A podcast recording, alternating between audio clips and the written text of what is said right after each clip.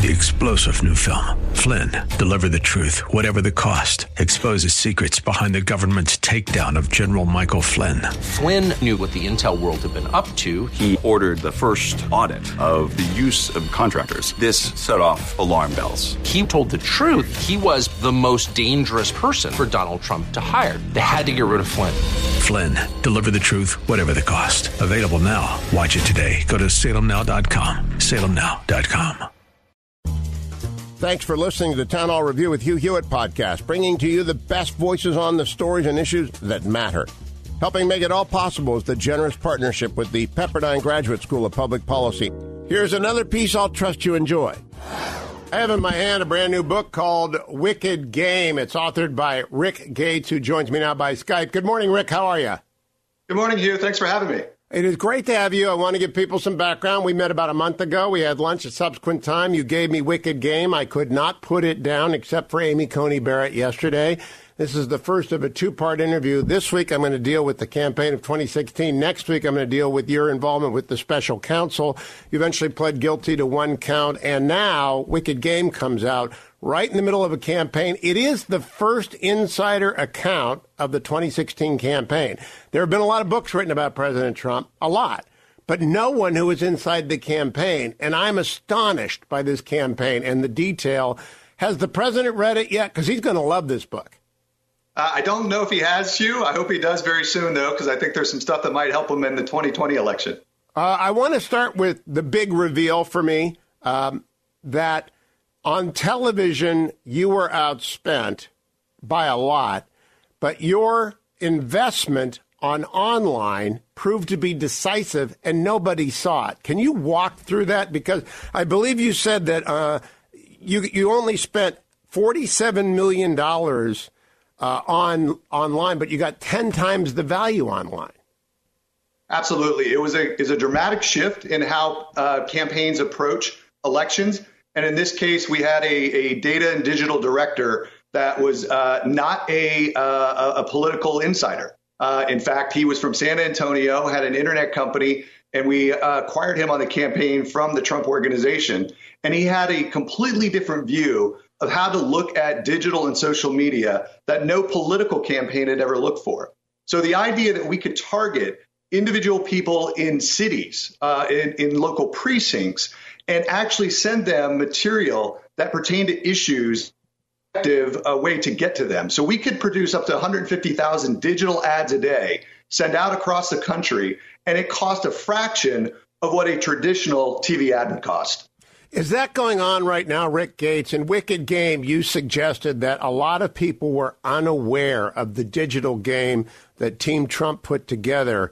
Uh, is there a similar unawareness in the media now? Because we see a few TV ads for Biden and for Trump, but is the same level intensity of online campaigning underway and we just don't see it? Yeah, absolutely. And and this time the Democrats are much more aware of it. Um, that was one of the big takeaways from the 2016 election is that Hillary Clinton had about 200 people just on her digital team. Uh, we had a grand total of about 20. Uh, and from the results of the election, it was very clear that one of the uh, significant ways that Donald Trump was able to effectively communicate his message was through the digital medium. And, and, and the Democrats are very aware of it. And uh, from what I've been able to see, they've been out there punching away on digital operations just as aggressively as the Trump campaign has as well. The other thing I think uh, anyone who loves campaigns is going to love Wicked Game because you, for people like me who don't really know polling, all I can do is read the results. You, Rick Gates, take us in Wicked Game inside Tony Fabrizio's hiring and his his input into the campaign, especially the importance of a candidate's negative rating. And at one point, first, I'd like you to tell people how Tony Fabrizio got hired because I think that's a very funny story.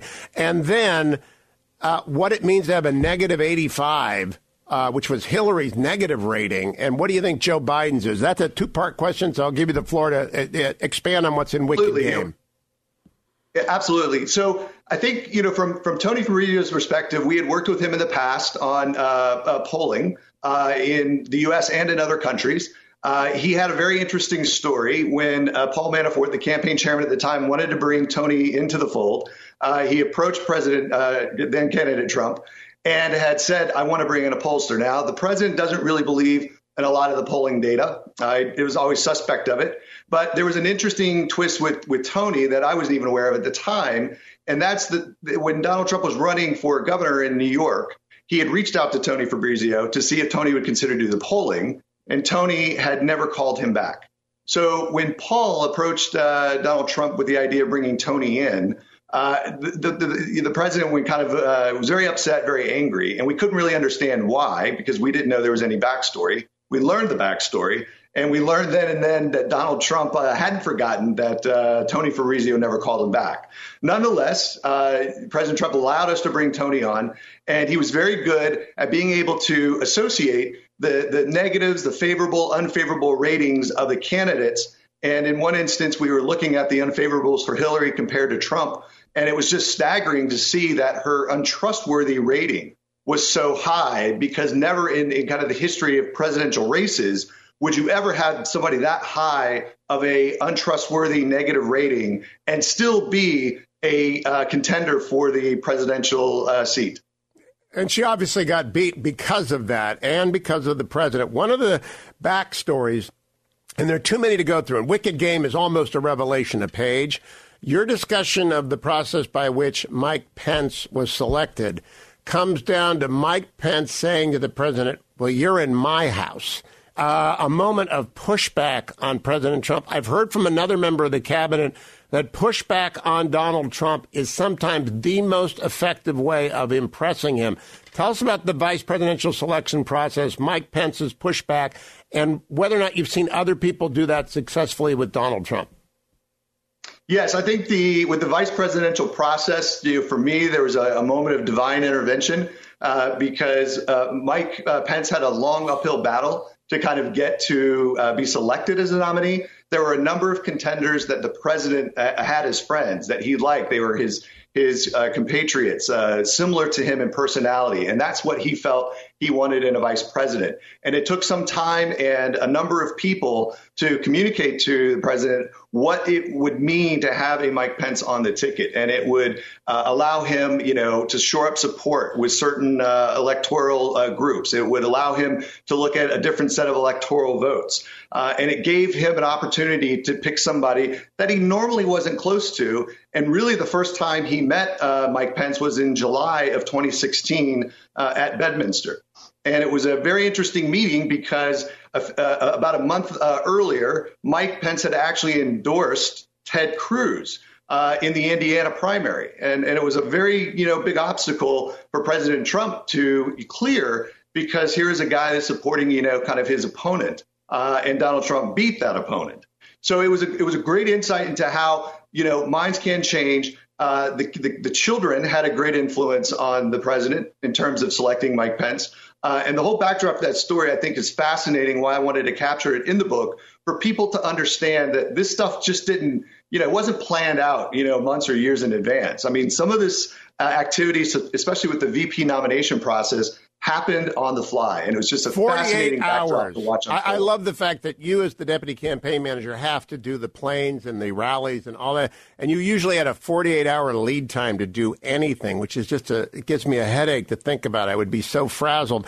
But Rick Gates, you just mentioned divine intervention. You are a man of faith. You're Christian. Uh, has that faith been tested by the special counsel agony that you went through? It's resolved. It's behind you now. You're back in D.C., counseling people, being participatory. What about your faith in Christ? Is that the same? Absolutely. It's actually huge stronger. I mean, it was my faith and my fa- family and my very close friends that were, were able to get me through uh, the ordeal of the special counsel investigation. And, you know, there's, there's one aspect of it that I, I really drew upon. And, and throughout that process, I became very angry, you know, uh, very angry at what was happening, very angry at the people. And, you know, there was a point where you just realize that the anger is, extremely destructive and the anger will destroy and consume you. And I just had to step back and, in, honesty, I just started praying for everybody at that moment. Uh, and, and my faith was absolutely the anchor that was able to get me. You, you know, Rick, what would make me angriest uh, and you, I, I can tell you this, having had lunch with you twice, I still didn't know this until I read it in Wicked Game. I thought you were responsible until I read Wicked Game. Even after having lunch with you twice, I thought you were responsible for Melania's speech. That that's what I thought I, until this until I read the book. Even after I'd met you twice, you didn't come out and tell me it wasn't my fault because uh, I consume media so much. The impression is, oh, Rick Gates, he's the guy that screwed up Melania's speech, and I, that whole part of Wicked Game is a revelation that I can understand why you're angry because the media pinned that on you, and it wasn't you. It's this nice, you know, somewhat a lady my age, I gather, who's quiet and in the background who flubbed the speech, but you got pinned with that, and you write you're not angry about it in Wicked Game. It's just sort of matter of fact. Yeah, and one of the things about that, Hugh, and that's what I could, you know, if, if I could ask, you know, the American people to do anything, it's make sure you have the truth, the facts, and the evidence before you draw any sort of conclusion. And just as the, the example of Melania's speech, it was easy to pin that on one individual very quickly when it happened. But obviously, over time, more information came out. And once people got the information, we had already moved on from a different, you know, to a different narrative. So a lot of that historical evidence and fact really didn't get reviewed or, or, or, repeated in a way that changed the narrative. And that's the you know the unfortunate thing about politics, especially, is that we're so quick to print a, a story or a narrative without gathering the facts and the truth. And it, it does. Ultimately, it hurts individuals and it hurts families.